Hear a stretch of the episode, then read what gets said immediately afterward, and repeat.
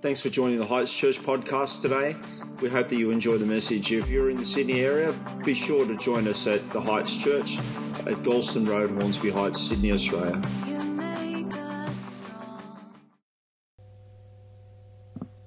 All right, this morning the reading is uh, obviously from Romans. So we're in chapter eight, starting at verse eighteen. So Romans chapter eight, starting at verse eighteen. I consider that our present sufferings are not worth comparing to the glory that will be revealed in us. The creation waits in eager expectation for the sons of God to be revealed. For the creation was subject to frustration, not by its own choice, but by the will of the one who subjected it, in hope that the creation itself will be liberated from its bondage to decay and brought into the glorious freedom of the children of God. We know that the whole creation has been groaning, as in the pains of childbirth, right up to the present time. Not only so, but we ourselves, who have, who have the first fruits of the Spirit, groan inwardly, as we wait eagerly for our adoption as sons, the redemption of our bodies. For in this hope we were saved. But hope that is seen is no hope at all. Who hopes for what he already has? But if we hope for what we do not yet have, we wait for it patiently. In the same way, the Spirit helps us in our weakness. We do not know what we ought to pray for, but the Spirit himself intercedes for us with groans that words cannot express. And he who searches our hearts knows the mind of the Spirit, because the Spirit intercedes for the saints in accordance with God's will. And we know that in all things God works for the good of those who love him, who have been called according to his purpose. For those God foreknew, he also predestined to be conformed to the likeness of his Son, that he might be the firstborn among many brothers. And those he predestined, he also called. Those he called, he also justified. Those he justified, he also glorified. What then shall we say in response to this? If God is for us, who can be against us? He who did not spare his own Son, but gave him up for us all, how, he will, how will he not also, along with him, graciously give us all things? Who will bring any charge against those whom God has chosen? It is God who justifies. Who is he that condemns? Christ Jesus, who died, more than that, who was raised to life, is at the right hand of God and is also interceding for us. Who shall separate us from the love of Christ? Shall trouble or hardship or persecution or famine or nakedness or danger or sword? As it is written, for your sake we face death all day long. We are considered as sheep to be slaughtered. No, in all these things we are more than conquerors through him who loved us. For I am convinced that neither death nor life, neither angels nor demons, neither the present nor the future, nor any powers, neither height nor depth, nor anything else in all creation will be able to separate us from the love of God that is in Christ Jesus.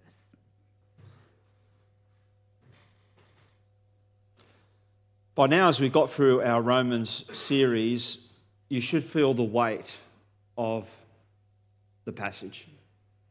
Like you feel the weight of Romans seven. We live in a world with sin and the effects of sin. And we live, in a, we, like Paul, under the weight of our own sin. And we shouldn't be content to live where we're at. We should strive with the Spirit's help to grow to be more like Jesus, be conformed in the likeness of his Son, like our passage said.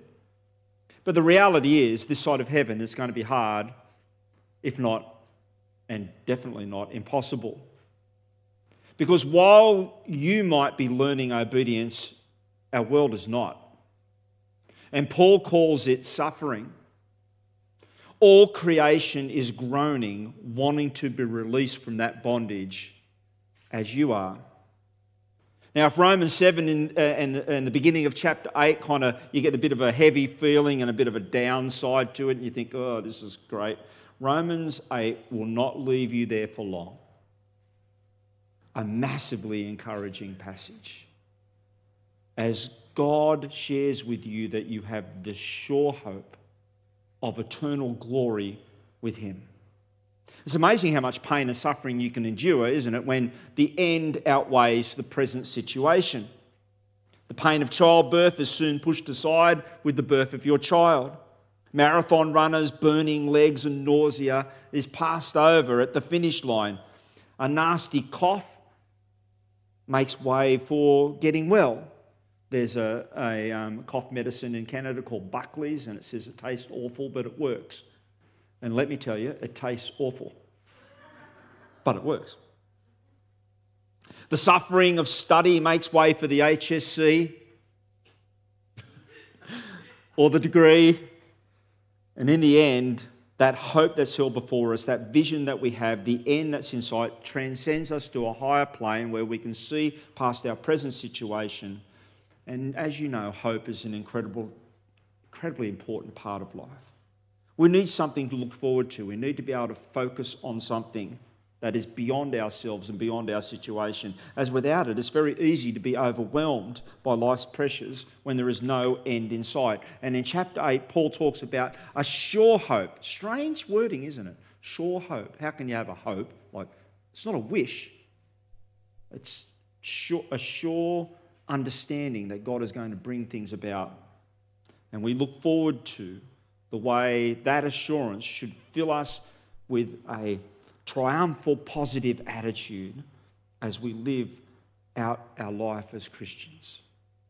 We can pray in supplication for how this world has impacted us and impact those around us. We do pray. We pray for uh, the young person from Saint Luke's that, that's going in for surgery. We pray for their family. We pray for the people who are surrounding those who are lost. We pray for ourselves, for those who are sick. We, we can, we can focus on that. We've had a hard week, but that hard week gives way to we are living with the assurance, the sure hope that Jesus has things in control, even in the midst of suffering. It doesn't mean that you kind of chuck a Ned Flanders, Oakley Doakley, everything's fine. And you have a smile on your face, and the minute that you don't have a smile on your face, you call yourself a Christian. No, we, we live in a world that's painful. That's why Paul calls it suffering. It's not suffering, but it's not painful. Wouldn't have anything to talk about. We could, like Job's wife and friends, curse God and die, get over and done with. But the other way that we can do it is live triumphantly with Christ, knowing that he has put us on this earth to endure suffering for a particular purpose, and that is his glory. It's an attitude of positive mindset, of not ignoring the now, but not forgetting the not yet. There's a thing that's coming on the screen. That was, the, that was the, the kick that was taken. And you imagine the turmoil and the suffering that she's going to go through. What if I miss? What if I don't? What if I don't? What if I kick it? What if, it, you know, what if the goalkeeper gets in it? And that's the not yet. And we live in a similar situation. We can get that off the screen because that's just old news. At least our manager didn't kiss the... Uh, oh. the uh, we live in now but not yet. We live with all the stuff that's going on in our life, but we look forward to the sure hope that's coming on, and that now but not yet, our hope in present sufferings can put us and give us a right perspective in life. Look at verse eighteen as you're reading the passage. Paul says, I consider it that our present sufferings are not worth comparing to the glory that will be revealed in us. I'm a shocking cook, but I've, I've seen people cook. And it's like that hand-whipped egg that you have with a pavlova. Has anyone made a pavlova? It's, you, you can use the beater, but that, that's just old school. This doesn't really turn out right, apparently, so my mum would say. And she would hand-beat this egg over and over until your arm is just about falling off, but you recognise that at the end there'll be the perfect pavlova that won't crack. Is that right? I, I think that's right. So our present suffering is short-lived and will give way to great glory. But what are the sufferings that Paul is talking about? Notice he says, in us, not sufferings to us. Suffering over our predicament of sin in our life. I hope you, and I hope I suffer over the predicament of having sin still in my life where I'm not quite there yet and won't be there until God gets rid of everything. So we remember chapter eight is the answer to chapter seven. Paul wants to do what God, God wants, but he can't. And sin, sin seems to have a victor in his life. And as chapter eight we talked about last week, that Paul says we have been given a spirit of life, not death, sonship, not slavery. But it's hard to live that out because sin raises its ugly head all the time. And that's the suffering that we have, walking in a world where we want to do what God wants us to do, but the sin within us is being transformed, but not quite there yet. Here we see Paul's dilemma, the same dilemma that we have as Christian people. All that we are to have and all that we are to be is not quite there yet. We live with the frustration of wanting to please God and live as his children in a world free from sin, but we can't. So we suffer. Like Israel, who were enslaved by the Egyptians, were freed by God out of slavery. Yet because of their own sin, they wandered in a desert for forty years with the hope of the promised land fixed in their minds. And we also were enslaved to sin and we're freed by God through Jesus' death. Now we wander in a desert, the desert of this world, anticipating the future glory of God, where our adoption will be complete. We wait for that promised land, heaven, and pray for the taste of heaven here on this earth so that it might keep us focused with a perspective that God can give. Not only do we suffer the, the frustration of sin in us, but because of sin, we also suffer in a world, in relationships, in our mortal body that's been affected by sin. We have been impacted, and our bodies are far from what God intended it to be. But because of the assurance that we have, the assurance that we have in Jesus, we can live with a future perspective. We have the hope of Jesus. Just as Jesus, with the assurance of the Father, the one who never fails in his promises, was able to rise above the sufferings of the cross to see future glory, the glory of his resurrection, and the world, the opportunity for the world to receive forgiveness. We too look through our sufferings to Jesus, to our future secured in him. And we're chomping at the bit. Does anyone know what chomping at the bit means? It's not like, you know, sometimes you put honey on a horse's bit when, you, when they're young, so they sit down and they don't they get a bit. If ever you've ridden a horse that's not quite been broken yet, uh, they will be at their bit ready to take off a hundred mile an hour. But you know that if they take off a hundred mile an hour, firstly, you probably land on the ground. But the other part is that they'll just soon wear out.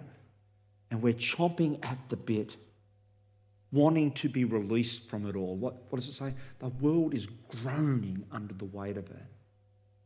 Now, at this point, you might think Paul has launched into a description, what future glory, you know, like, I just want to tell you what future glory is going to be like, heaven and all the rest of it, but he doesn't. As if words can't do any justice of what heaven will be like. So he does the next best thing. He says, heaven is going to be so good that creation is dancing up and down, waiting for it on the spot. You know, there's so... It's like that little kid that's at the line just waiting for the fairy floss to come out. It's the, it's the, it's, it's the welling up inside of you. You just can't wait for stuff to happen. What does Romans eight says? Creation waits in eager expectation for the sons of God to be revealed. We know that the whole of creation has been groaning as pains of childbirth right up to this present time. Not only so, but we ourselves, who have been the first fruits of the Spirit, we groan inwardly as we wait in eager expectation for our adoption as sons and redemption of our body. For in this hope we were saved. But hope that is seen is not hope at all. Who hopes for what there's already has? But if we hope for what we do not have, we wait for it patiently. Do we? Wait, isn't eager expectation and patiently kind of, kind of goes back? I think that's a prayer of Paul rather than reality. I don't know about you. All creation in frustration waits for patiently for God. It's hard to be patient as God does his work. It's like we're getting knots in our stomach as we eagerly wait. And these verses and being patient don't seem to match up in reality of our life. It's kind of like a knot in your stomach that every bridegroom feels as they wait patiently for their bride to appear. Nothing you can do, guys, could ever hurry them up. You have been looking forward to that day for what seems like forever, and that ten-minute wait, although maybe not ten-minute wait. Some people drive around for like a half an hour. I had one guy that waited so long that he fainted and fell on the ground, and then we had to get an ambulance to get him there, but that's another story altogether. But you wait for patiently. And it might seem like an eternity, but when she appears, she's more beautiful than you ever anticipated in your life. The illustration falls down a little bit when you talk about suffering connected to it, but that's okay. Not to make light of a wedding day. It's the same knot in your stomach when you deep sea fish, where you've got the fish way down deep and you bring it up and you can't wait for the colour to happen, and then you can't wait for this fish to come up to revert. I said that had nothing to do with the wedding illustration, but you get my point. As we live out our Christian life, we become aware and more aware as we live at the effects of sin in our world, and we're touched by sickness and death, and our heart goes out like Paul's. We should long for a renewed world. In horse terms, we should be chomping at the bit, waiting eagerly to just be let loose the way that God wants us to. We should have a heavy heart over the hurt, hurt and decay that we see in this world and ourselves. Pain and suffering, though, is relative, isn't it, to where we find ourselves and our perspective that we have. Kids seem to have a low pain threshold. They can come up to you in absolute agony, and you look at their hand and you get out the magnifying glass and you go, oh, there it is, and then you blow on it, and all of a sudden everything is right for them. Oh, great, thanks, Mum. But then other times parents know that their children are going to go through, going to go through operations. And it's not just going to be a blow on the hand. It's going to be painful. And that is going to give way to something that is good and healing. You really can't do anything at all to bring about comfort. All you can do is wait with patience for the things that will happen within their life. And it's the same with us as sons and daughters of God. All we can do sometimes is wait with patience as God works in this world to bring about his will. We wait with eager expectation to give way to reality when suffering and pain will be no more, when we're able to serve God and obey God just as he, as he wants us to, and we long to. And there's nothing that we can do to hurry up that time except for prayer. But how do you pray? And how do you express your heart? What do you pray for? What's urgent and what's not? And we ultimately are at a loss. But when we look, and we can pray the Lord's Prayer, and, and that's a great prayer to pray, that essentially we're praying for the reversal of sin and the effects of sin in this world. But Paul says, even if you don't know the specifics, the Holy Spirit, who knows your heart, will pray for you in line with God's will. Look, look at Romans uh, uh, chapter eight, verses twenty-six and twenty-seven. In the same way, the Spirit helps us in our weakness. We do not know what we ought to pray, but the Spirit himself intercedes for us with groans that the world cannot express. And he who searches our hearts knows the minds of the Spirit, because the Spirit intercedes for the saints in accordance with God's will. The Holy Spirit reads our heart and prays from the heart of God, perfectly in line with God's will. And in this we know that in all things God will bring about good for those who love him. Why? Because the Spirit's praying for it. And the Spirit knows God's heart. And he's not going to pray for anything that won't bring about the good in our life. Humanity and the earth, in fact, all of creation will be renewed, and that's the good that will come about. That broken relationships that have come about through sin, God will renew. that God, as in Genesis, will be able to look upon his creation again and say, it is good. And it's as sure as eggs. It's a strange term, isn't it? I use that term in Roti, and, and Cody goes, what is that? I say all these, all these terms that I'm familiar with and think everybody else is. But, but if you've ever had chickens, you know that every morning you're going to go out and you're going to get eggs. Unless you don't feed them, then you don't get anything. But you go out and get eggs. Because God's at work, not us. There's an assurance that goes beyond what we could ever imagine. For those God foreknew, he also predestined. Predestined for what? Predestined to be conformed according to the likeness of his Son. That's what we're predestined to do, that we would grow in becoming more like Christ. And that he might be the firstborn among many brothers. And those he predestined, he also called. And those he called, he also justified. And those he justified, he also glorified. Our salvation and renewal were and have always been on God's agenda before the foundation of this world. Our destiny and our world's destiny has always been in God's hand because he predestined it according to his will and his wisdom. Therefore, the hope that we have in Jesus is not a wish, but it's a certainty. Because our future is not in our hands in the way that we do things. It's in God's. And the Holy Spirit is praying for it. As we read in Ephesians chapter one, that the Holy Spirit is in fact given as a deposit, as a guarantee of the things to come.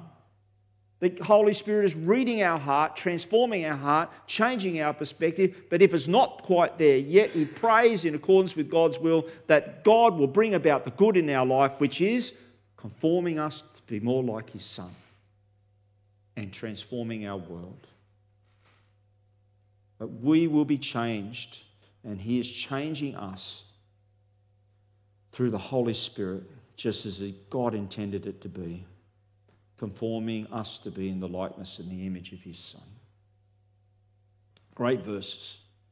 And it should fill us with boldness to conquer and live triumphant life as Christians. I hope it does for you. They don't take away the hurt of suffering, but they do give us hope. A certainty that we'll never need more than God supplies. We'll never be in a situation that God can't control. We'll never be ripped away from God. He is always there. And he is always working towards the good of his people who love him. They help us to rise above our situation, whatever that situation might be, to give us a view as we rise up above our world and we look down upon our world from God's eyes, not from our eyes, because ground zero sometimes is really hard to be there. We look around and just see what's happening in our world. But he doesn't want us to stay there. He wants to pray for that, but he doesn't want us to stay there. He wants to rise us up so we can see that God is at work in our world. They'll help us to pray for ourselves in our world, knowing that even if we're at a loss for words, that the Holy Spirit will be praying for God's will to be accomplished and give us patience as we eagerly wait for the glory that awaits. Amen? I prayed that for you this week. I don't know what your week's like, and I don't know whether you are suffering. If you're not and you're rising up above things, I pray that it is a glorious week.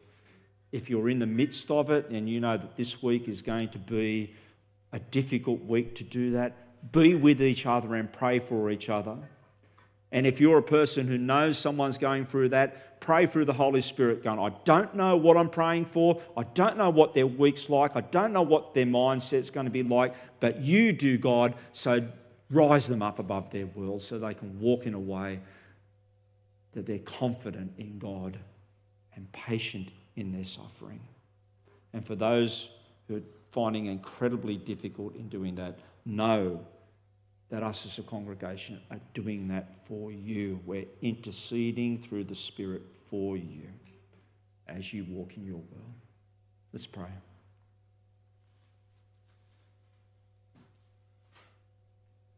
Lord, we so thank you for Romans. We live in a world that's far from what's intent, you, what you intended it to be like. And all around us, Lord, we can look at it and just be overwhelmed by the stuff that's going on, whether it's personal stuff that's happening or community stuff or world stuff or whatever it might be, or, or uncertain future or different events that has happened in our life. We can look at all that, Lord, and, and just be overwhelmed beyond all imagination, but we have a sure hope in you. It's not here yet, but we know it will be. And Lord, I pray that we are chomping at the bit. I pray, Lord, that we can't wait, but we're patient as God works in us to give us his perspective in life and transform us to be in the likeness of him, of, of Jesus. Lord, I pray for that. I pray, Lord, we'll become more like you. And I pray, Lord, that we'll be patiently, we'll be patient with people as you're at work in them, and patient with our world as you're on about transforming it and renewing it. We won't stop groaning, that our hearts still will be heavy of the stuff that we see around us, and we'll work hard in people's suffering to alleviate that. But at the end of the day, Lord, we know the best thing that we can do is to pray. And if we don't know those words, Lord, pray through us, through your Spirit, so that your will be done on this earth as in heaven. We pray this in your name.